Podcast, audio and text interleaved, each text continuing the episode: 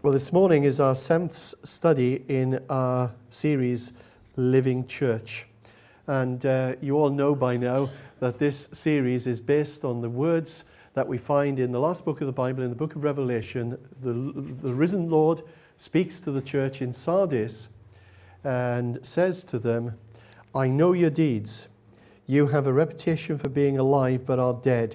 And Dan and I, in recent weeks, have said that it's possible to a, have a great reputation as a church, but the most important thing of all is not our reputation before other people, um, but what God thinks of us.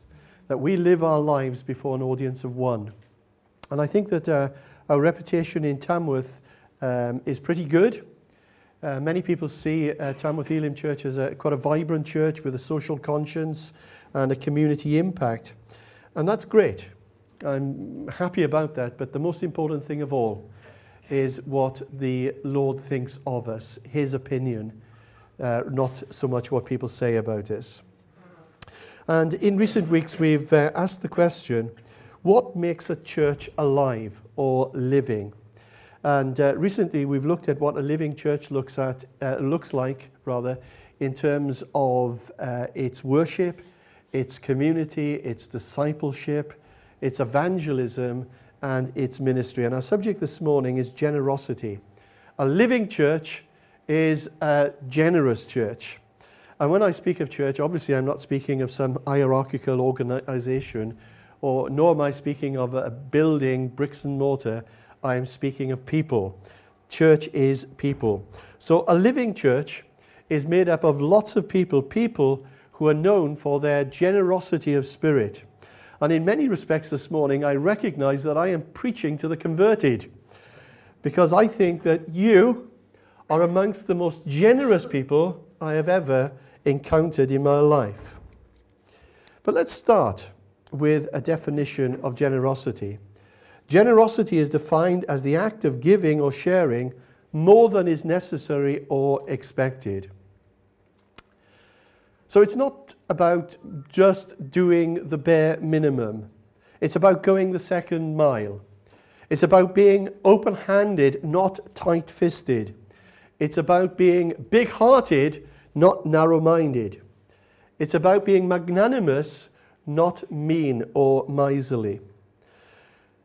And we're going to be thinking this morning of generosity and what that means. And for many people, when they hear the word generosity, they think, well, Steve's going to give another sermon on money. Not that I do that very often anyway. Well, that's only partly right because obviously generosity does include what we do with our finances and our resources, but it's much, much larger than that. You know, we've been called to be generous with our time and with our talents and also generous in our, with our attitudes to other people. So, whenever we speak of generosity, we need to start with God. It is God who defines generosity. God is the epitome of generosity. He is generous to the core. God has given us far more than we could ever earn or deserve or expect. He simply loves us because He loves us, because He loves us, because He loves us. While we were still sinners, Christ died for us, writes Paul. And John writes in his letter See what great love the Father has lavished on us that we should be called children of God. And that is what we are. I love that word, lavished. Don't you? It speaks of superabundance, being showered in blessing, being smothered in grace being overwhelmed with God's mercy. And God's, God's generosity is nowhere better observed than in the life of Jesus. And that verse that we all love quoting For God so loved the world that he gave his one and only Son, that whoever believes in him should not perish but have eternal life. The most astonishingly generous gift that has ever been given to mankind. God is a lavishly generous God a God who gave us Jesus. And as Christians, we are called to reflect the generosity of God and to demonstrate the unconditional love of God to all people, regardless of their gender, their marital status, their race, their ethnicity, their religion, their age, their sexual orientation, or their social status.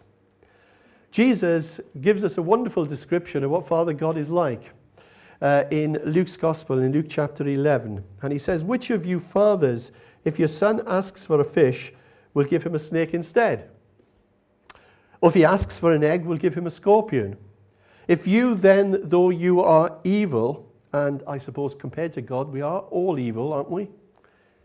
How uh, know how to give good gifts to your children, how much more, underline those words, will your Father in heaven give the Holy Spirit to those who ask him? So basically, think of the very best example you know of a good human father, multiply that by a thousand, and you're still not anywhere close in coming to what God is like and the kind of heavenly father that he is. You know, we often sing in our church, don't we, that he's a good, good father. It's who he is. And if our understanding of Father God and Jesus Christ is outrageous love, and we have the Spirit of Christ living in our hearts, then we will begin to reflect the character of God and learn to respond to others with that same love. That we will begin to see others in the way that God sees them. That all people everywhere have been made in the image of God. And that all people everywhere are loved unconditionally by Him. That's what keeps me going. That knowledge that everybody that I'm going to meet this week is loved unconditionally by God. Wow. You know, you hear this on a Sunday and sometimes we sing it, but you know, let that drop from there to there. It will affect everything for you. And God calls us to be generous in many ways. And three points I'm going to just mention this morning and to, to move through. God encourages us to be generous with our finances and resources, generous with our time, and also generous with our attitudes. First of all, generous with our finances. Generosity has been the hallmark of the church since the birthday of the church on the day of Pentecost.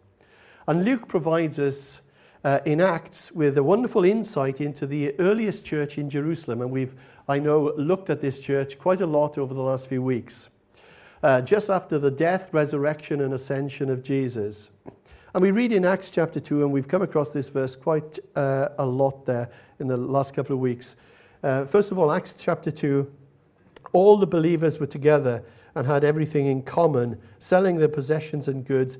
They gave to anyone as he had need. And then a couple of chapters further on, chapter 4, verse 34, there was no needy persons among them. For from time to time, those who owned lands or houses sold them, brought the money from the sales, and put it at the apostles' feet, and it was distributed to anyone as he had need. Now, this is an incredible picture of the earliest church. Imagine being a part of this church. Um, in those days, there was no welfare state. So you could not go and get tax credits, or there were no housing benefits, and no child benefit, and no disability living allowance, and no income support, and no, income, no incapacity benefit, no job seekers allowance, none of the above.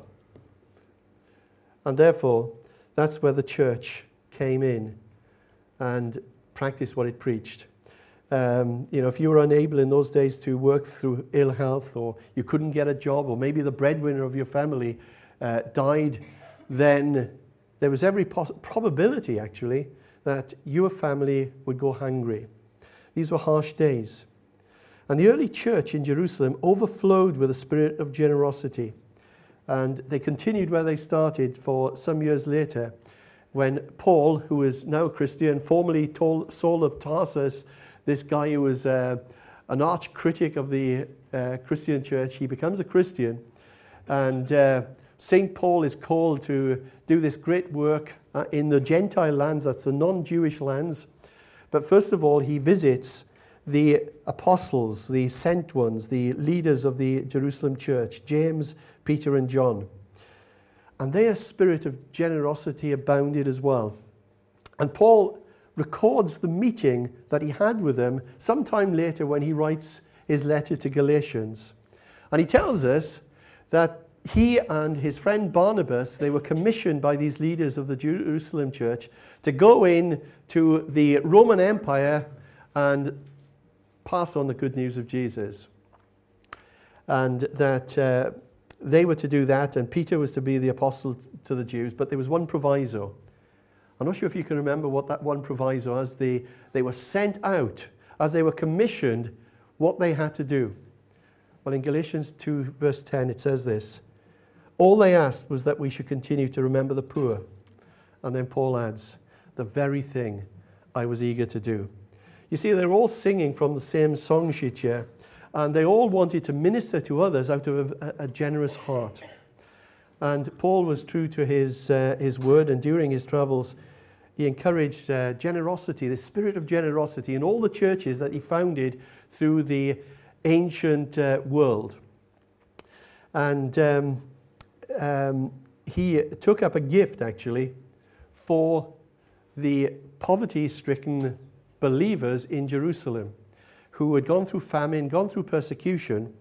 And I find this absolutely ironic because the early apostles, the early leaders of the church in Jerusalem, Peter, James, um, and, and, and John, they were the ones who actually commissioned Paul and Barnabas to go out and to remember the poor.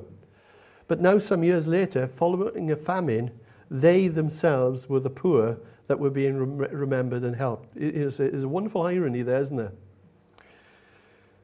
And then we come across a really interesting passage in 2 Corinthians 8 where Paul tries to stimulate the faith of Christians in the city of Corinth to dig a little bit deeper in their pockets and to give well. I'm not going to spend too much time on this because Dan and I spent a lot of time in 2 Corinthians last summer when we went through all of these in far more detail than I'm going to mention this morning. But what Paul does to encourage the giving of this church in Corinth is that he holds up an example. Exhibit A. Well, what, who or what was Exhibit A? Exhibit A were the, were the Macedonian Christians. And this is what we find. Just uh, put those words up there on screen for you. In uh, 2 Corinthians chapter 8, verse 1. And now, brothers and sisters, we want you to know about the grace that God has given the Macedonian Christian uh, churches. In the midst of a very severe trial, their overflowing joy and their extreme poverty welled up in rich generosity. For I testify that they gave as much as they were able, and even beyond their ability. Entirely on their own, they urgently pleaded with us for the privilege of sharing in this service to the Lord's people. And they exceeded our expectations. They gave themselves first of all to the Lord, and then, by the will of God, to us also. Let me just highlight a number of words very quickly. That these uh, Macedonian Christians, this exhibit A that Paul is holding up to the Corinthians, uh, were extremely poor. It's a funny thing, really, when the Bible provides examples of generosity, it normally does it by highlighting poor people. For example, remember that widow that Jesus commented on? She gave all that she had, just two small copper coins that she put into the, the treasury. And then there was the ex prostitute in Luke chapter 7 who broke her alabaster jar of very expensive perfume worth a year's wages. And uh, she came and poured that perfume over Jesus as an act of worship. Again, she was certainly not a high society uh, person with loads of money. She was the underclass. And now you have these Macedonian Christians as well. It was out of their extreme poverty that uh, they were being praised for their gener- generosity. And I would say to you this morning, you don't need to be rich to be generous. Okay? You don't. I'm often hearing how so many of you quietly and without fuss and fanfare show great uh, generosity through the ministry of casseroles. You didn't know that was a ministry in the New Testament, did you? Ministry of casseroles. You know, those who have experienced perhaps illness or bereavement or difficulty in one way or another are very often the blessed recipients of casseroles. When maybe the last thing that you want to do in those times is cook for yourself. Creative generosity. And many others um, use your homes or your cars and your resources to bless other people in some way. Paul also mentions that it's overflowing joy, speaks of their overflowing joy. Despite their uh, severe trial and their extreme poverty here, these were happy people. Why were they happy when everything was going against them? They were happy because they were not dependent on their circumstances. Their joy came, in, came from the inside. Their joy came from knowing and loving and walking in relationship with Jesus Christ, having Jesus in their hearts. And when you have Jesus in your heart, I think your default position is to be generous. And I would even say, and go as far as to say, that generosity of spirit is actually evidence that a person has come to faith. Generosity of spirit is evidence that a person has come to faith. Now, I'm not saying for one moment here, and please don't get me wrong, that a person needs to be a Christian to be generous. I'm not saying that. That isn't correct because I know of many people who are not Christians who are generous. But what I am saying is that to be an ungenerous Christian is actually a contradiction in terms. It's a contradiction in terms. Because if that person is a Christian at all, I would suggest that that person has not even be, begun to understand the generosity of God to them.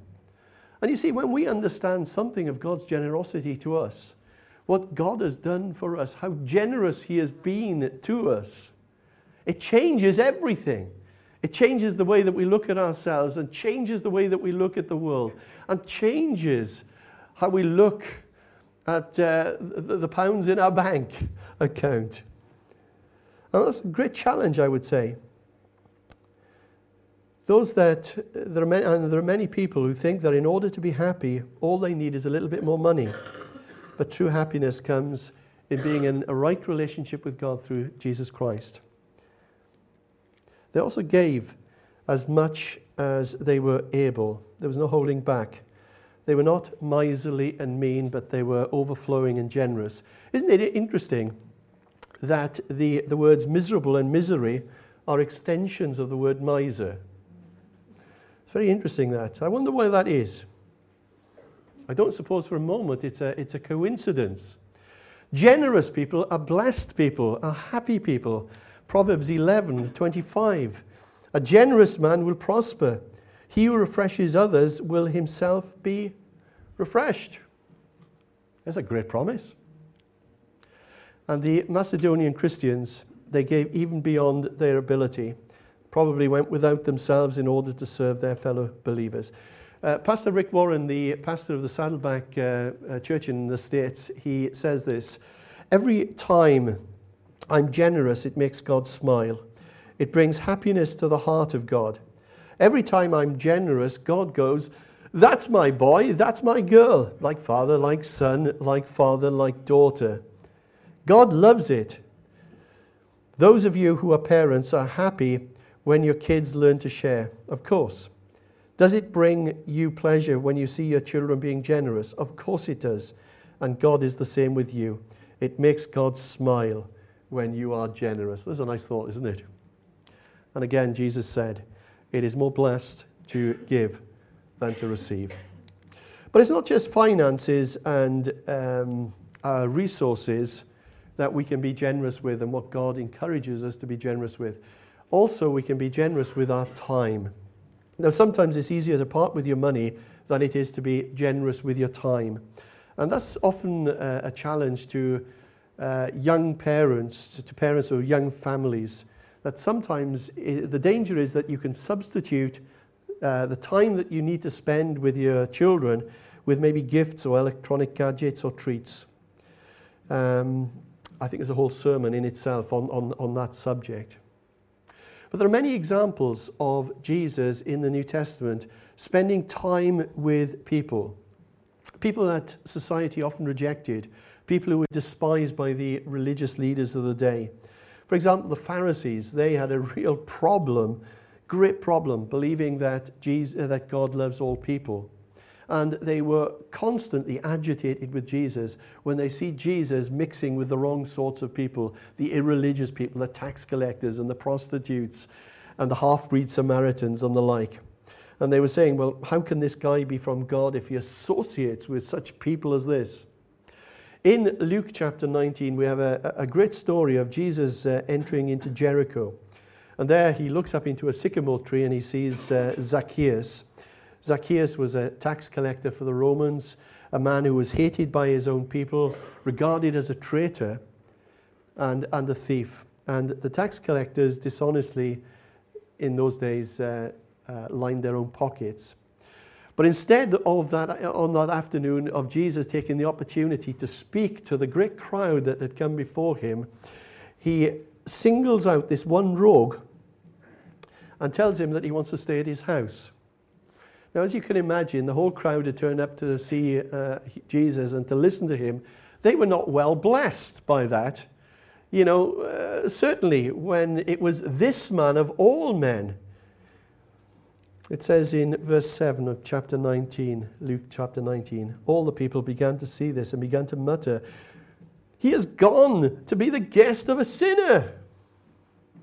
What are you playing at, Jesus? Don't you know who this guy is? He, he's a tax collector. He's an enemy. He's not a friend. He's a traitor. He's a thief. But Jesus spoke to him and focused all of his attention and time on this one small, lonely, self centered man. And Jesus' generosity in time to someone that no one else probably in the town bothered with um, was, was, was just quite amazing what happened. You know, I don't want you to get me wrong here. Zacchaeus was not a nice man. By his own admission, he cheated and defrauded his own people. He lived a selfish life. He, he lived on the profits of crime. And yet, the encounter that he had with Jesus changed his life. Listen to the way that uh, Luke tells the story there. When Jesus reached the spot, he looked up and said to him, Zacchaeus, come down immediately. I must stay at your house today. So he came down at once and welcomed him gladly.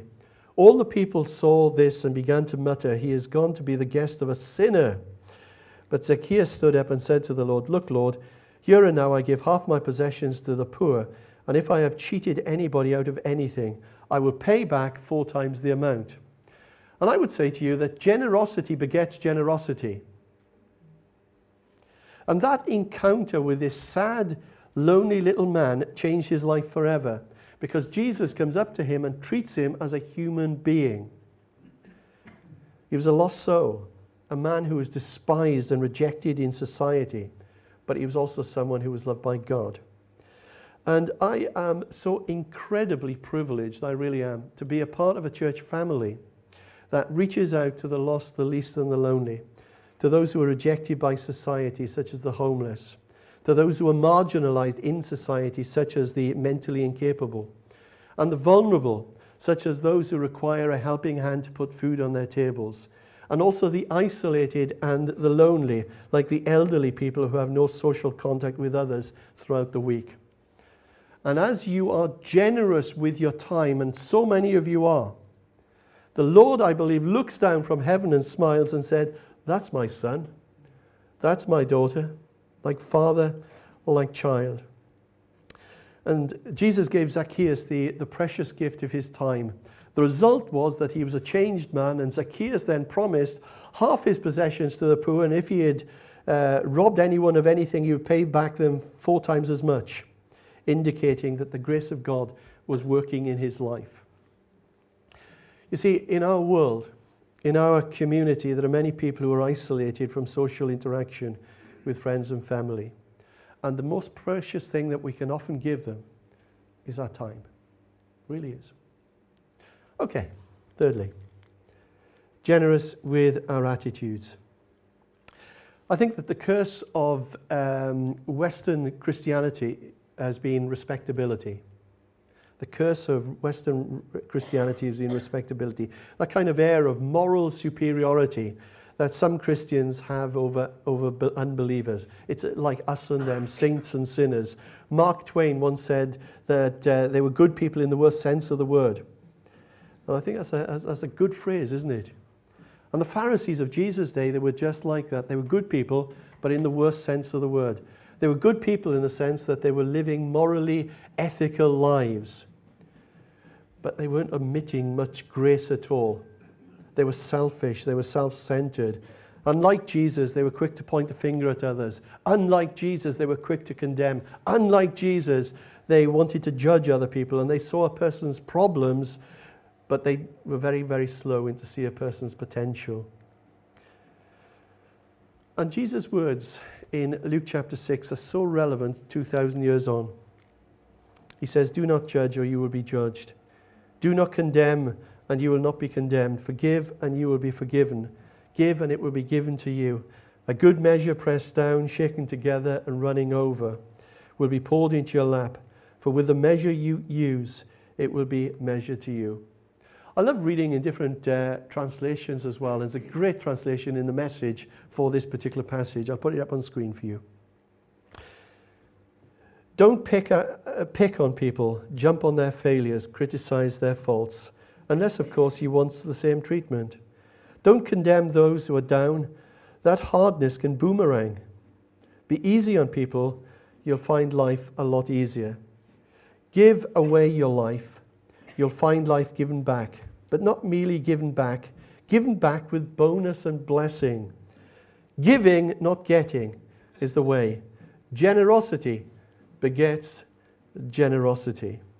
I'm just going to pick up uh, again a few statements in that, those verses there in Luke chapter 6. Do not judge, and you will not be judged. I don't know, have you ever judged people by the way that they look?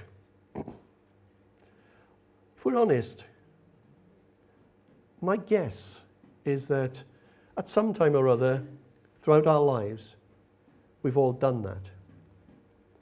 But the religious leaders of the day, of Jesus' day, were most definitely full of judgment, and Jesus was full of grace. They wrote people off. Jesus accepted them as they were. They fled away from the religious leaders, but they came to Jesus. And sadly, religious people have often been accused of not reflecting the generosity of Jesus. In the mid 19th century, and you probably know this story, it's a story of uh, William and Catherine Booth. They brought into their church in East, parts, East London many ragged people, people with shabby clothes, people who were unkempt, untidy appearance.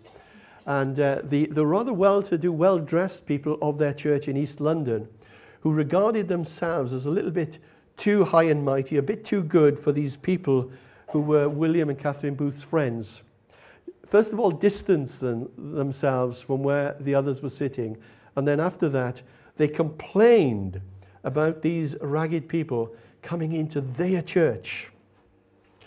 Well, William and Catherine Booth left that church with all of their ragged friends, and they set up what is known today as the Salvation Army. I'm sure you've all heard of that little girl's prayer when she prayed, Lord, make the bad people good and make the good people nice.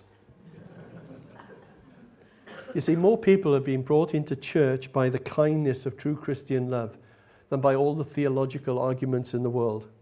And more people have been driven away from the church by the hardness and ugliness of so called Christianity than by all the doubts in the world. That's true. Do not condemn, and you will not, not be condemned.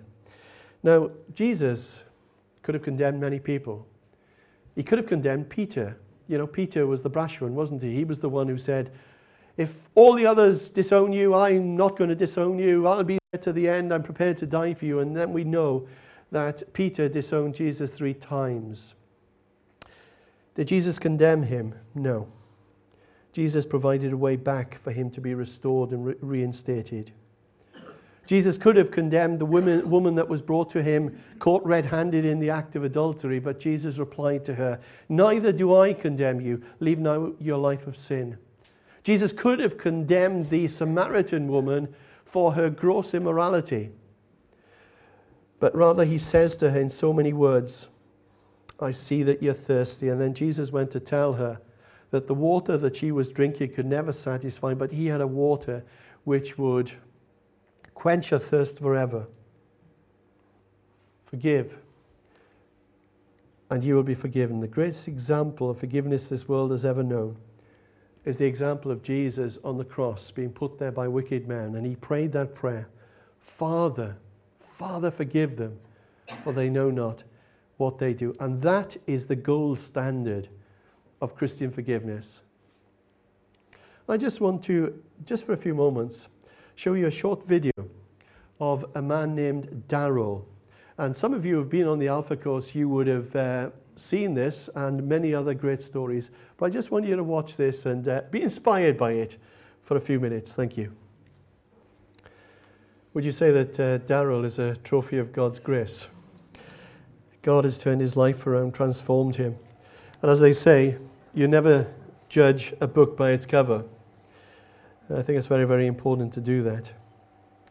Uh, Steve Chalke, in his uh, excellent book entitled Intelligent Church, he tells a story of um, a sculptor from Florence by the name of, uh, I'm trying, Agostino di Antonio. And uh, he worked uh, diligently and unsuccessfully on a large piece of marble for many months. Eventually, he gave it up and uh, he simply couldn't do anything with the stone. Other sculptors came along and they tried to do something with the marble as well, and ultimately uh, couldn't craft anything of beauty from it. So the, the, the stone was discarded. It was put on a rubbish heap for 40 years, and that seemingly worthless piece of rock was to become one of the world's most famous pieces of Renaissance art, Michelangelo's wonderful David. I'm just um, saving the blushes of David there as well. But after its completion, Michelangelo was often told how beautiful his work of art was. And his standard reply was both simple and humble. He said, All he had done was to reveal the beauty that was already hidden deep inside the marble. What a great answer.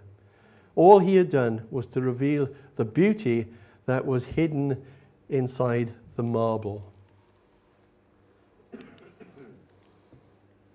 And the task of a generous church is to reveal the beauty that is present in the lives of everyone we meet, the Darrells of this world, and many like him to have a generous attitude to people who might not appear to be beautiful on the, either the inside or the outside, people who are messed up, people perhaps who have been judged and criticized all of their lives, those in society who are regarded as sinners, but they are loved unconditionally by God.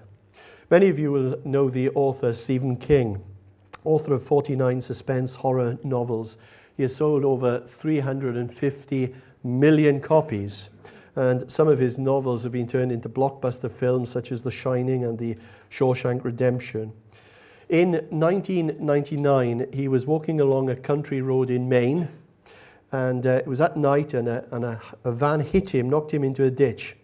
His legs were so badly crushed that uh, doctors feared that they would need to amputate them. But he managed to pull through, and the accident had a major impact upon his life.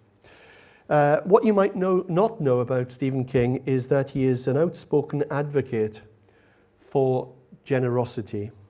He himself gives away about $4 million every year to various good causes. And in a speech that he gave to graduates in one American college, he said this. I'll just read some of this to you. I found out what you can't take it with you means.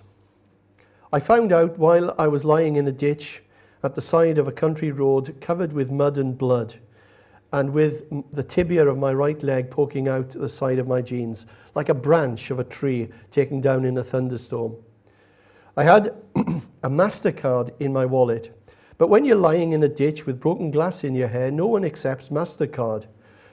We all know that life is short lived, but on that particular day, and in the months that followed, I got a painful but extremely valuable look at life's simple backstage truths.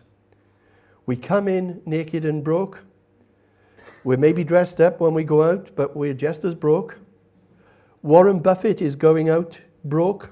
Bill Gates is going out broke. Tom Hanks is going out broke. Steve King, broke not a crying dime. All the money you can earn, all the stocks you can buy, all the mutual funds you trade, all of that is mostly smoke and mirrors. So I want you to consider making your life one long gift to others. Wow.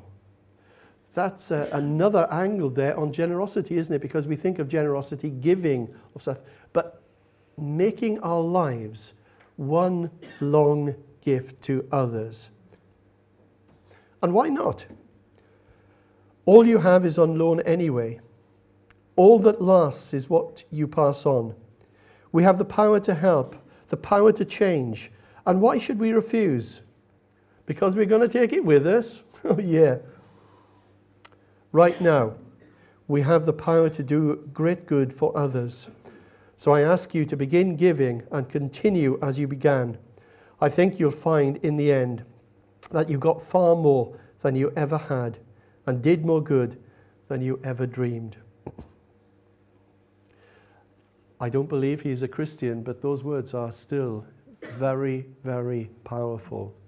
So I want you to consider making your life one long gift to others. Wow.